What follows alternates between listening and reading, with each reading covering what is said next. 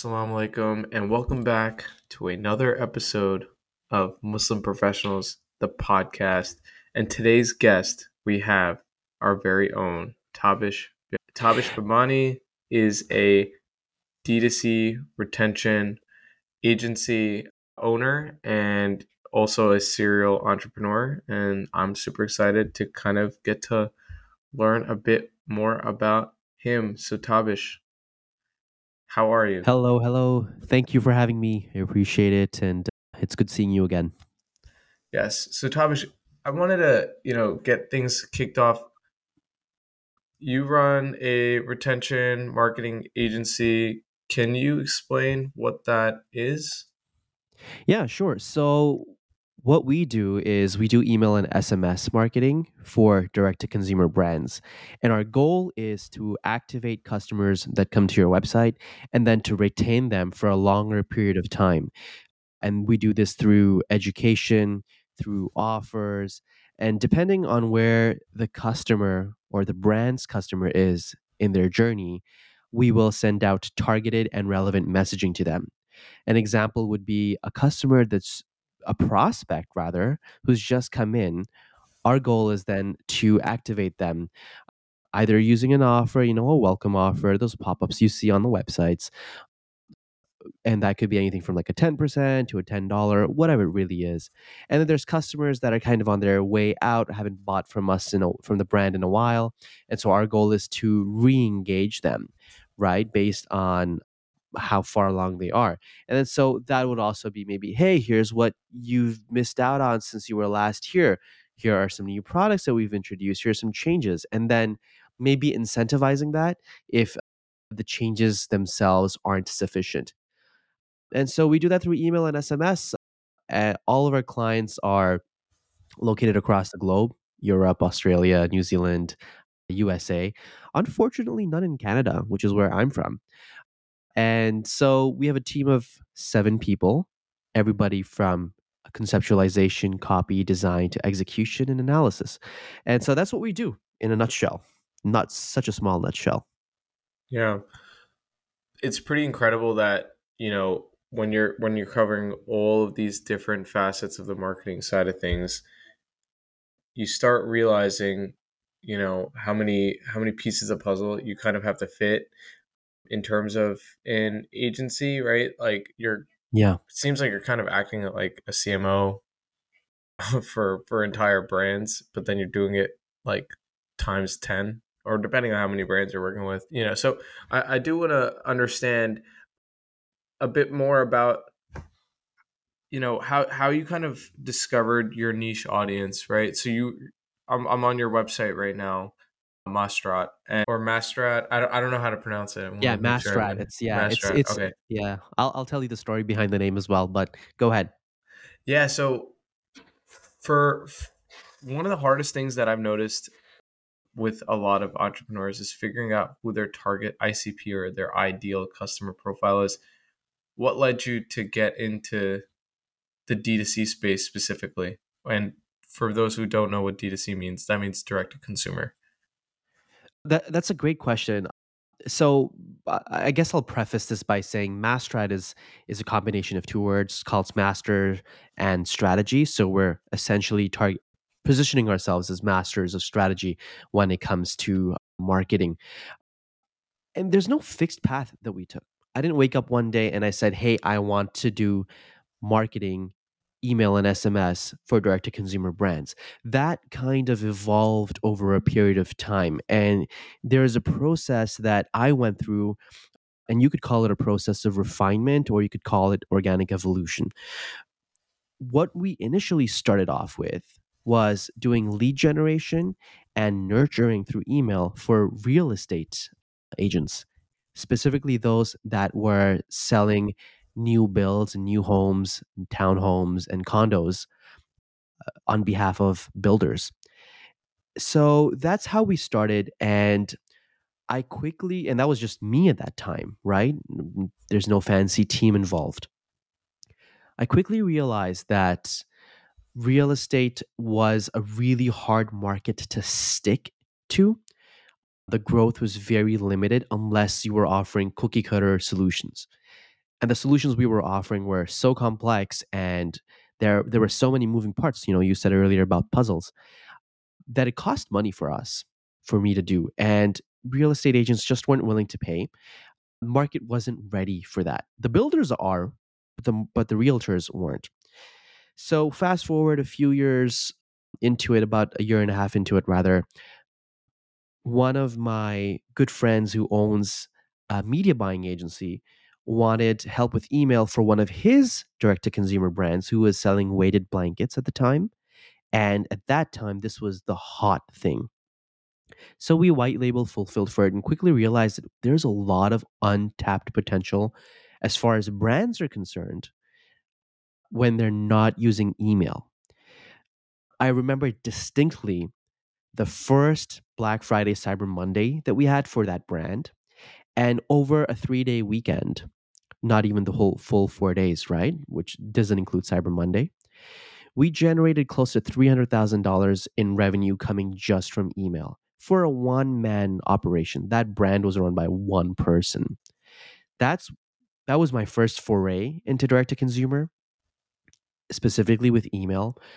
Learned really quickly about issues with deliverability, landing in spam, conversion rate optimization, and then COVID hit. And right around when COVID was starting and it was getting, you know, everybody was starting to stay home, things were going into lockdown, cities were going into lockdown, the demand for direct to consumer products increased exponentially. And so when that happened, I said, you know what? Real estate is slowing down. People aren't able to do showings the way they wanted to. Builders have put a brake on their marketing. I'm going to fully pivot into direct to consumer. And when that happened, that's when our agency started growing. We rapidly grew from just one man and a few contractors to a team of seven, like I said, and still have a few more contractors on board. And now we're fully in direct to consumer. So, long story short, it was a process of evolution and refinement. Were there struggles like that you had during that process? I feel like when things aren't going right, a lot of entrepreneurs typically just shut down. I've oh, seen it for myself too. So go ahead. There, there were lots of struggles, and really the biggest struggle that us entrepreneurs have, especially you know us Muslim immigrant population, is is putting food on the table, right? And so I, when I started this marketing agency, I had quit my family business. So I and I'm and I'm prefacing this because it's not all a success story per se. It wasn't all rosy when I left my family business. That business was import, export, and distribution. So I had a lot of understanding of logistics and supply chain, but I kind of wanted to leer away from it, steer away from it rather. The struggle that I had was hey, am I going to be able to pay rent this month? Will I be able to pay for my car this month, right? The, the lease that I had. And not having a source of income for close to seven months while I got this up and running. And I just got married, by the way. It hadn't mm-hmm. even been three months after I got married that I started Mass I couldn't get a job right before it. And I said, you know what? I'm not going to rely on other people for a source of income. I'm going to take this in my own hands. So then on ensued a process of learning and when you're learning and you don't have money in your pockets, you're kind of worried, right? And so you're hustling. Then I got my first client and I was like, okay, at least now I can pay rent. And then slowly expenses start piling up. And you're like, okay, this is not enough. And the projects were coming few and far in between. I wasn't on a retainer with any client. But, you know, thankfully, you know, God makes ways. And it kind of started becoming a little bit more stable. But then I look at everybody else and look at other marketers that started around the same time as I did. And I saw them like working for brands, doing marketing for brands, 20, 30, 40 clients, you know, revenue upwards of $100,000 just internally. And I, and I would say to myself, why, why can't I get there? Why is it taking me so long to get there when these guys are seemingly able to do it in six months, a year, or whatever, right? So there was definitely that mental struggle. The biggest struggle was the one that goes on in your head, right?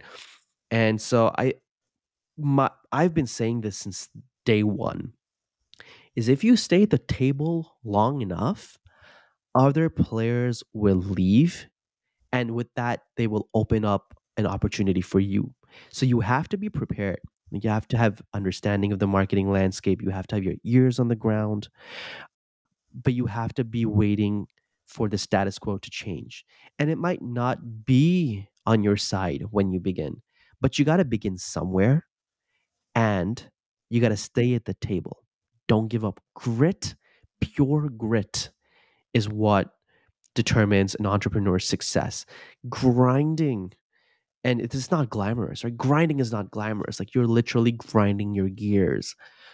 You're doing that and you're trying to do these small things, daily, incremental, small actions that you take that eventually will lead to where where you want to be. It might take 6 months.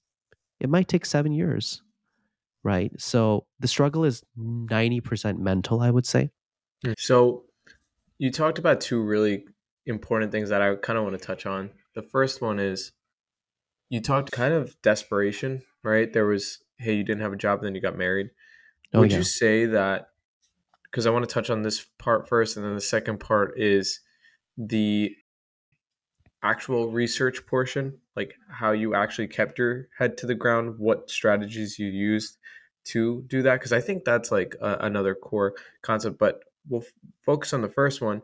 How much would you say that desperation played a part in enabling your brain to get into that grind mode? And then did your Mhm. marriage affect you in a positive or a negative way in terms of getting you to where you're at today? I think these are these are fantastic questions. So I will answer the marriage question first. If you have the right partner who has a vision with whom you can build an empire, you're going to be a lot more successful. At every step of the way, through the uncertainty, through the fear, through the anxiety, through the highs, my wife would keep on telling me, it'll work, it'll work, you got this, you got this. There was so much of that support that I could lean on that I felt that I can accomplish anything, even if it takes a little bit of time and even if it doesn't come naturally to me. So, Yeah. desperation definitely played a role in, the sense that I didn't want to take help. I mean, we're immigrant families, right? Like we, we have generations of families in United States and Canada back home. And the type of people that we are, we rely on families and it's it's acceptable and it is encouraged to to rely on your family. So I did I didn't want to do that, but i i still wanted to pretend, I guess, or make believe that I have no support and do this for myself, right? So desperation definitely played a significant role, but once again, that desperation was as much real, right, paying the bills as it was mental. This wasn't a I should do this. This was a I must do this. And if anybody who Mhm. who's heard Tony Robbins talk, these are the words that he uses, right? This was a must for me. There was no failure for me. I'm not the type of person who's given up. I've never given up. And I think that when I look back retrospectively, every single thing that I stuck to in my life, whether that was a little bit of sports or a little bit of academics or whatever I stuck through, gave me the strength to then pull through at this point in time when I started my business. There was just no expectation of failure. It just wasn't there, even though the fear was there, right? The fear was, hey, am I going to be able to pay bills? Yes. But am I going to succeed? Yes. There was never like, oh, I'm, I'm going to, I'm not going to succeed. But there were moments that were up and down. And you have to reconcile these as an entrepreneur, right? Your anxieties, your fears of the day to day versus the bigger picture and your vision, your goal, and your belief in yourself. And I, I will say faith plays an important com- you know, role in in getting through this. One hundred Mhm. percent faith, acts of service, volunteering really helps. And there's karma, right? I mean, whether, whether you're religious or you aren't, and whatever degree of religion you know you are vested in for a lack of a better word it plays a role at Yeah. least it is in my in my experience So, you know, you touched on failures, right? So I think like one of the biggest things that I personally when I fail is I I have to keep reminding myself that you know, as as fast as possible, this failure was a learning lesson and I should just kind of push through and make sure that I don't make that mistake again. And it seems like, you know, that's one thing that people get hung up on is the defeat factor. And I'm sure you've probably Mm. failed hundreds of times, right? But, you know, that's where the wife part or significant other part, whether you're a female listening to this, married, you know, um, or a male married. So I think that another thing that a lot of dudes forget is just because you have, you know, you'll you'll find a wife, and you know, and and she's supportive of you, Mhm. ho- you know, being supportive of her and her jobs and her things is also very important because I think I know this is a little bit off topic, but one thing that I've always tried to make a balance of, and yes, I've I've had my failures in this, you know, with my significant other, is making sure that look her her goals are also very important, and just because they're not as financially driven as mine doesn't make them any less important. And I'm sure, Tabish, that you kind of had to keep that similar balance as well. Yeah, like, Zohaib, it's very hard to be to be i- i- married, and I know people that constantly work on their marriage, and that's the only way forward, right? The the the, the question is, are you committed to this relationship? And if so, then everything is predicated on that, right? Everything builds its foundations, and you will have disagreements. Like it is not rosy, no matter how people portray themselves in public, right? They have their internal struggles. They have to reconcile and validate their goals in relation to the other's goals, right? Yeah. One thing I will say is in in the society that we live in, barring a lot of inheritance and you know inheriting a successful family business or properties or real estate. Barring all of that if you're not in that position then pick your partner wisely.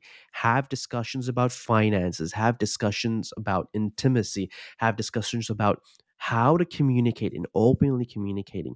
This is going to be a lifelong discussion or these will be lifelong discussions but if you get into a relationship when you've kind of had these conversations beforehand and aligned, then your relationship is going to start off at the right foot, right? You'll have done a little bit of that legwork before. Yeah. I, I, think absolutely the do.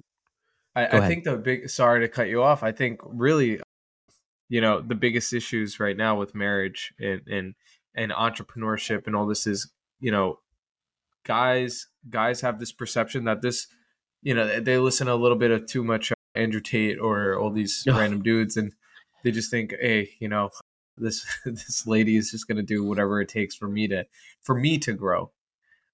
But at the same time, you have to consider that she has her needs and growth and all that, and it's just as important as yours.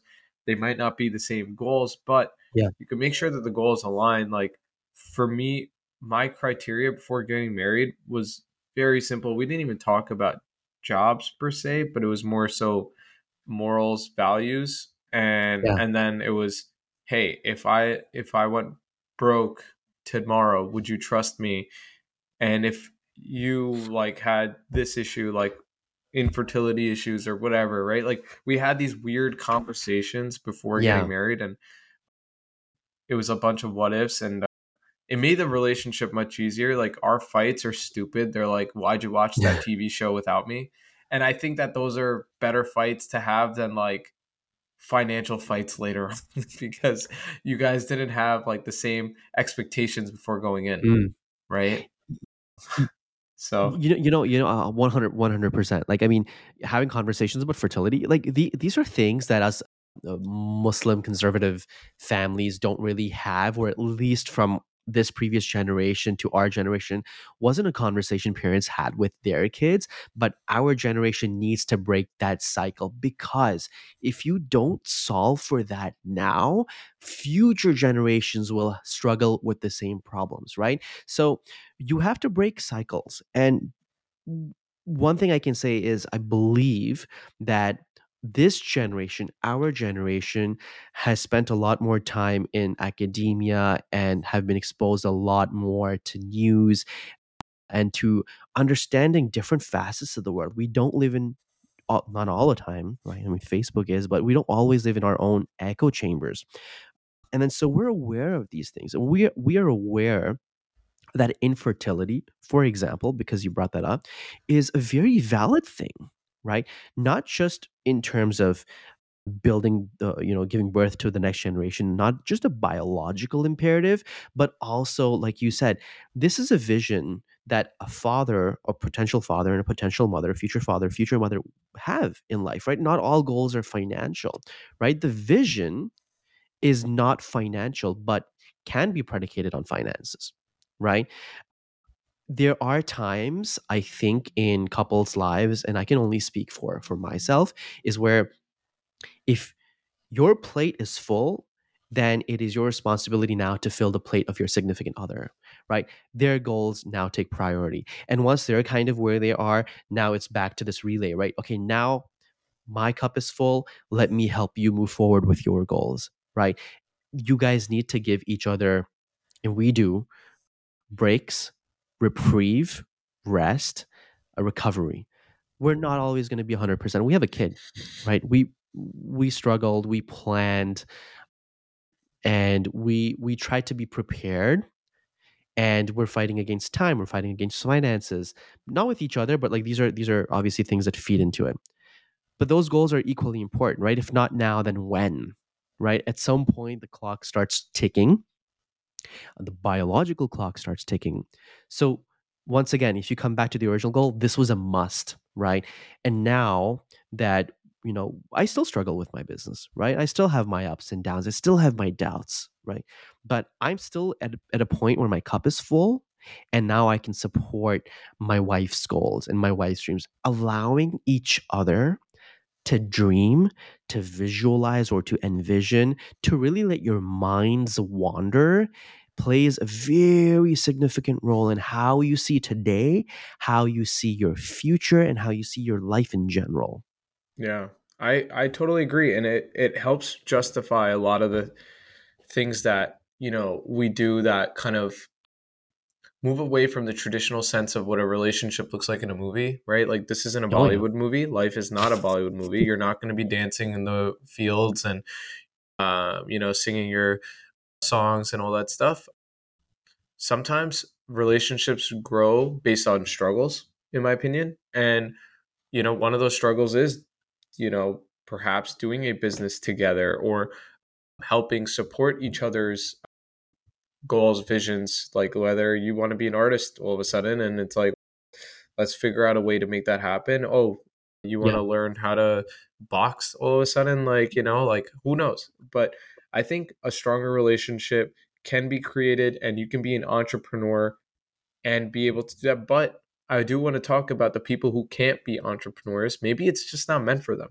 Because if you don't know how to balance those things, there is no reason in hell that you should be forcing that upon your significant other where you're like i want to be a startup founder and run an app but now you've completely lost touch with your kid your mm. wife mm. or vice versa your wife has lost touch with you because she wanted to start a, a app or something whatever it is um, because if you can't balance it, like you shouldn't be doing it, in my opinion, because you're just destroying multiple people's lives, including your own. I I've seen so many people try to get into med school. Now this is like a college example, but yeah, you know they're in pre med for nine years, ten years. I'm like, yeah. when when when are you gonna call it quits? Maybe you're just not cut out to be a doctor. That's not a bad thing. It's just your brain's not there.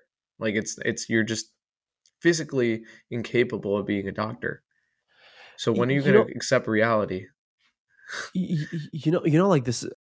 Man, so hey, there's a lot. There's a, there's a lot to unravel here. The, the first thing I will say is finding balance never comes naturally to anybody. This is something that we struggled with in my marriage, right? There was a time where I couldn't help with my daughter, with her diapers, with her chores. And the reason for that was I was literally working 12 hour days. And there's a time for that, right? And for some people, that time might be just, you know, Black Friday season, like Q3, Q4. For some people, that might be a few months, that might be a few years. That's okay because sometimes you can't find the balance, but you have to aspire toward it right? There should be an And equal exchange of value, in my opinion, right? Like, okay, you can't change the diapers, but now your wife has a credit card. Yeah, you know what I mean? Like that you're allowing her usage of. Like that that's where my brain is at, you know? Yeah and uh, but but but it it has to be within within reason and w- within the parameters of the relationship's vision right so for example i mean let's take this credit card example hey we've got a kid and now we want to make sure that we set ourselves up for success so that we can send our kid to the best school and we as a family can take vacations and we can wear good clothes so the credit card comes into play right? But there there is a time to be frugal and there's a time to be smart about spending right?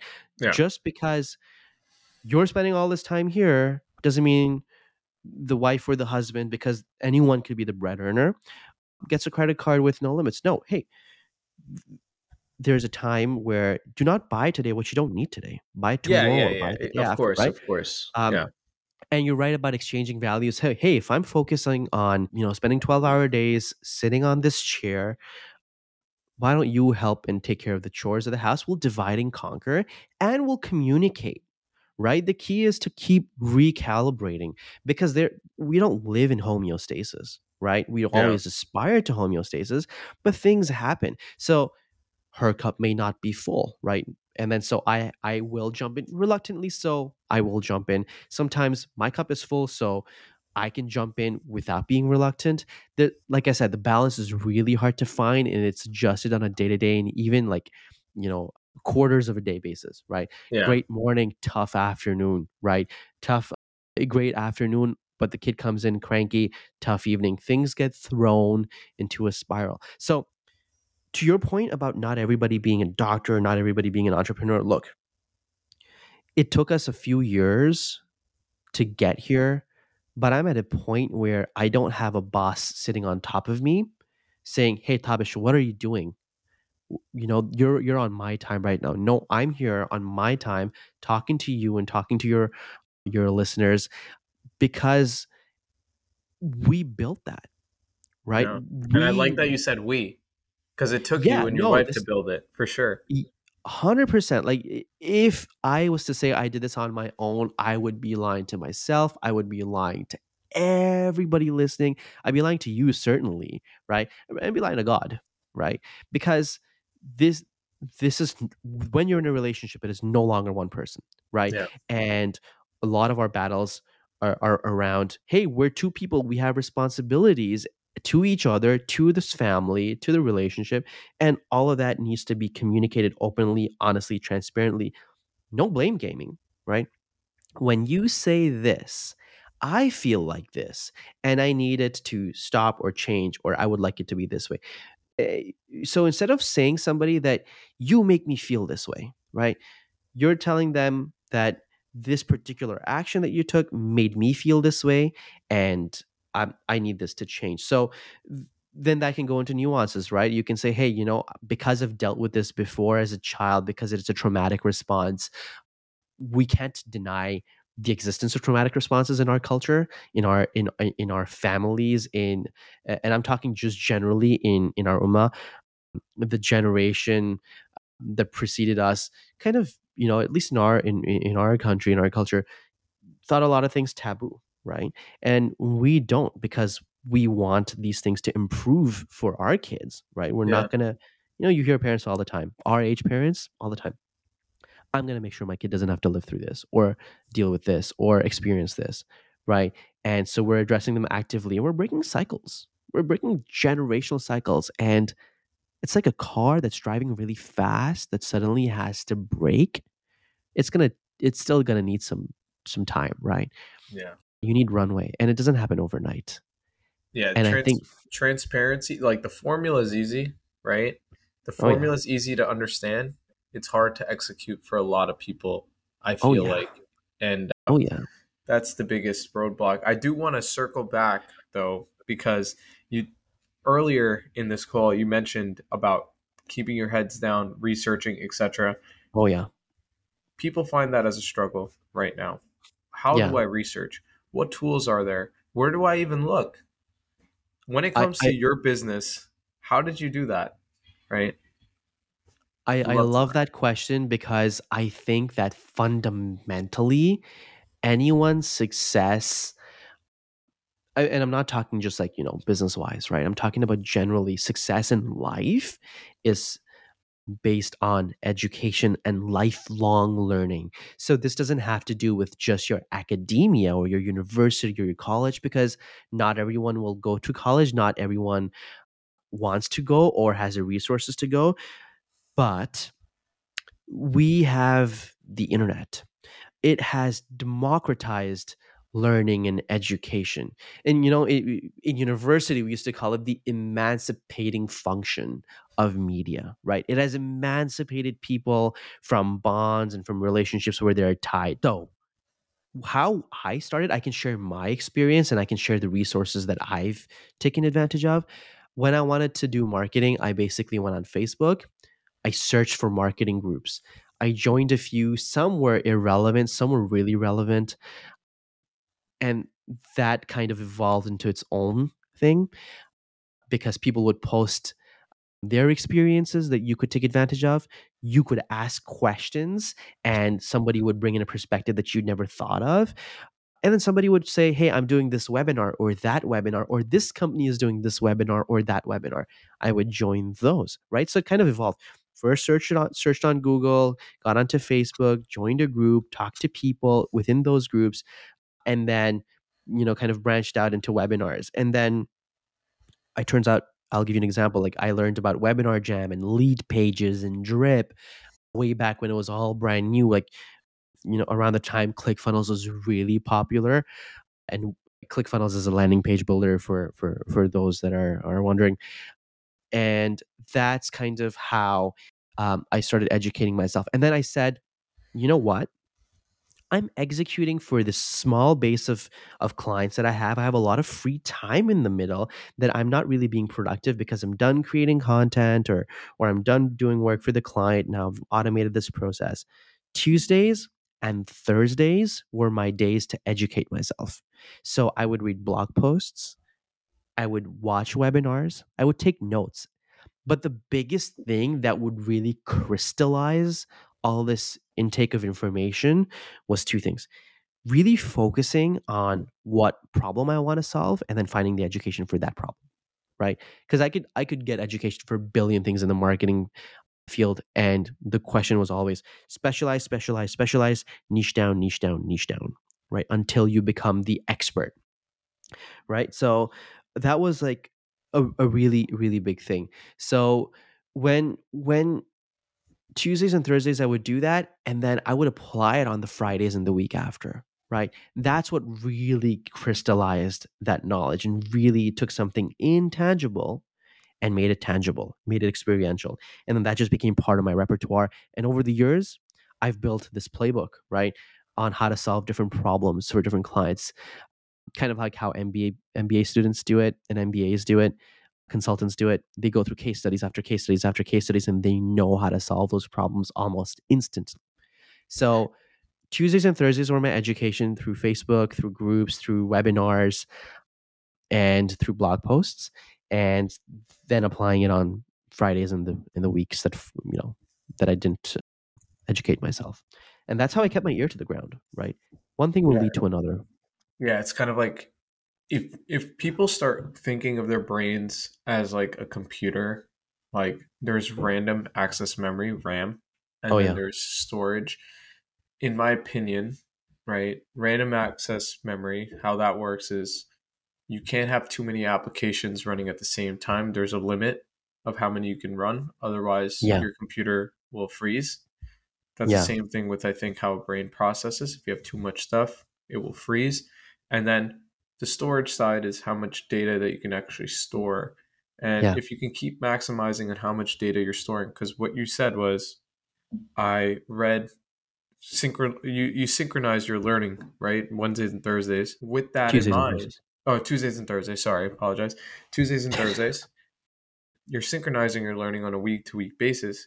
That that you're dedicating a you know for your random access memory, your RAM, and your in your personal brain. I'm only going to focus on that. You learn, collected a bunch of data points, and then you executed in the future in those other days of the week, the following week, right? So Mhm. I think that the like if you can if people started creating some sort of mental model of like how their brain actually works it makes it much easier like what you did was synchronized learning for me i i, I wasn't the best reader or rather book smart guy in in college so for me it was really placing myself in the fire right so like how to play basketball like i never played my life until college and I just started playing and I sucked and I would keep twisting my ankle, twisting my ankle, twisting, and then I figured it out. I was like, okay, this is how I don't twist my ankle. this is how I don't, you know.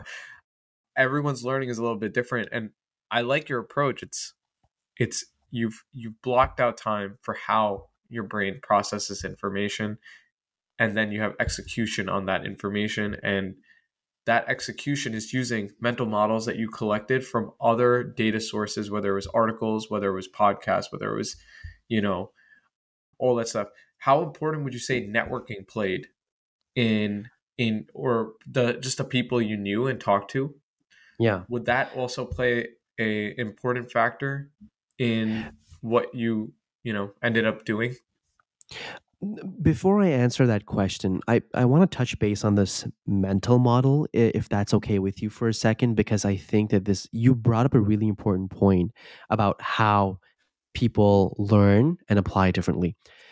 I don't know if you've heard of Dr. Richard Bandler. Bandler. He's the the co-creator, co-founder of NLP, and one of his very early books, I believe it was called Frogs into Princes.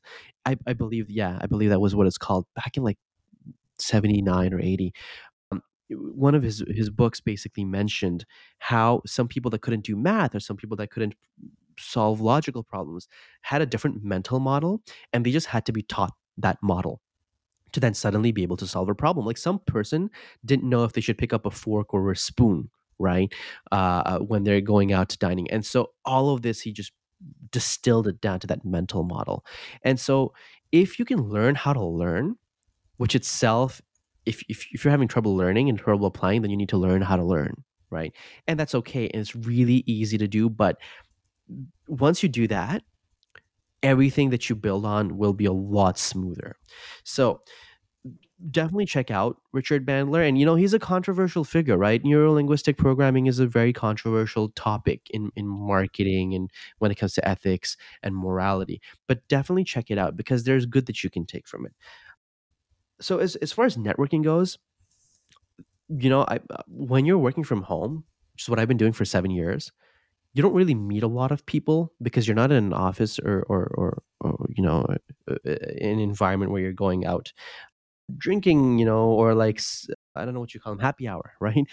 We call them cinq à sept, but like you're not meeting people in the same way. So the way that I met people was through Facebook, right? Through those groups where we were attending the same webinars or using the same platforms or applications. So definitely like if there is an association Facebook group or like you're using a software like we use Klaviyo for email marketing, we've built our entire business around Klaviyo. We're we're platform agnostic, but because most of our business is built around that, we've joined you know i've joined the, the Klaviyo group. I meet a lot of people there. I've joined the shopify group because it is an mm-hmm. auxiliary.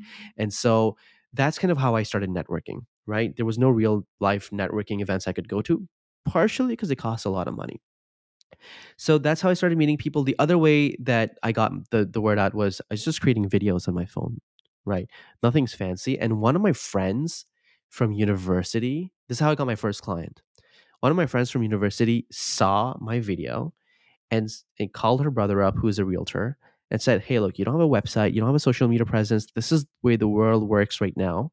And mind you, he's just a couple of years older than us, right? Not that old. He's not somebody in his like 50s or 60s who didn't grow up with this. And she said, Look, check out his video, go talk to him. And the place I least expected business from, I got business from. And that was all because of Facebook, right? I love Facebook for that reason. So the Facebook groups, the webinars, talking to people on those chats, making those videos, that was my first form of networking. Then answering questions that people had because now I'm trying to position myself as a subject matter expert. And so answering questions where the knowledge may not be specific to that niche, for example, restaurants. I have nothing to do with restaurants or marketing restaurants, but the knowledge from real estate is applicable there, right? And then so answering those questions, becoming a subject matter expert. And then fast forward when I could finally afford it. You know, it's only $180, but $180 was a lot for me to afford a co working space. And so when I was finally able to afford it, I started meeting people there. And I started and I connected with them, all sorts of people, developers, marketers, competitors, right? Some people we're going to lose business to, some people we're going to get business from, right? Some people you're going to collaborate with, right? So networking plays a really important role. One thing I learned recently, there was an event that it was like an agency summit, right? E-commerce agency summit. And a couple of my colleagues from Klaviyo had come down. These people I've been speaking to for a couple of years on Zoom, on Slack, you know, as instant as communication can be with these guys. But it made all the difference to meet them in person. I think we spent four hours uh, collectively talking me with my with my partner development representative and then you know a few hours with my customer success manager or partner success manager but the the depth that we could go into during those conversations really set the tone for me for the rest of Q3 and Q4 so I can say with certainty that A, I'm now going to go to networking events a lot more in person, right? B, it was really motivational, right? You have to be your own cheerleader as an entrepreneur for a significant amount of time. For a significant amount of time. For me, this was about seven years. Me and my wife were my only cheerleaders. Now, we're slowly like you've become one of my cheerleaders, right? You've become a champion for me. The person I met from Klaviyo has become a champion for me. And this is kind of where I want to be in life, is where the momentum builds on itself, right? So that only happens with networking. And that doesn't have to be in person. It can start off on, you know, just chat, just on Facebook, just on Slack, just on Twitter, which is where I met you.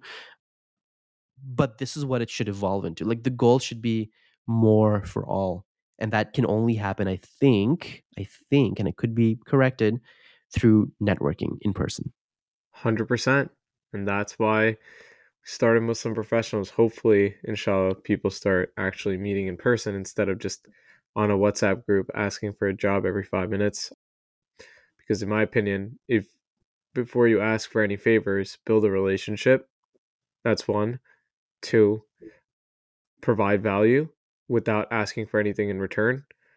And then let like 3 let you know fate kind of play itself out. I think typically if you do good, people do good back whether it's now, later, but having that expectation every time that's the the biggest issue. Now we are nearing the end of the show. I did want to ask you what is one major tip that you would give to someone wanting to start their own business? Oh, that's a tough one. But that's an easy one, actually. Just start. Just start. Done is better than perfect. Mm-hmm. My business has evolved over seven years, more more in the last two than the years before that. And it's going to evolve going into the future. But none of this would have happened if I just didn't take the leap. So just start. It's easier said than done but it's as simple as it gets, right? Do the work and you will find the energy to do the work. Do the work and you will find the path you need to walk on to get to where you need to get to. But if you don't start, you're going to miss that opportunity. Now, this time in our life, probably going to be maybe the only time in our lives where we have an opportunity to build wealth the way that we see people building wealth. It's not impossible. It takes a lot of smart work and many cases takes a lot of hard work, but we could build a lot of wealth. We could build generational wealth. Our kids could be set, right? And for that to happen, we need to start now. Right? I know people that are younger than 30 that have a million dollars in their bank account through dropshipping right? I one of my clients works out of his home for the past uh, three years on his way to a 40 to 60 million dollar revenue operating out of his home. It isn't as complicated. It isn't as glamorous.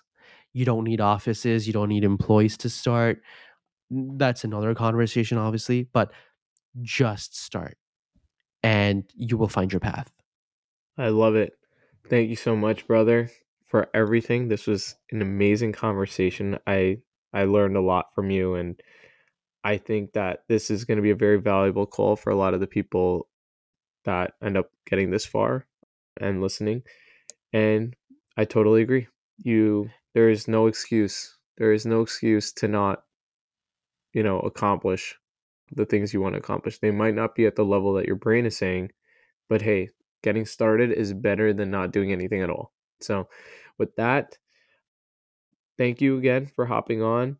And I am looking forward to following your journey and seeing how far you get to in the retention space, but then outside and your next endeavors. Thank you. It's been a pleasure talking to you, and hopefully, your audience will gain benefit from this. And I'm I'm definitely open to doing a follow up, que- you know, question answers with them. Maybe we could do that on Twitter Spaces if we can get it to work. Yeah. All right, man. Assalamu alaikum. Right. Catch you later.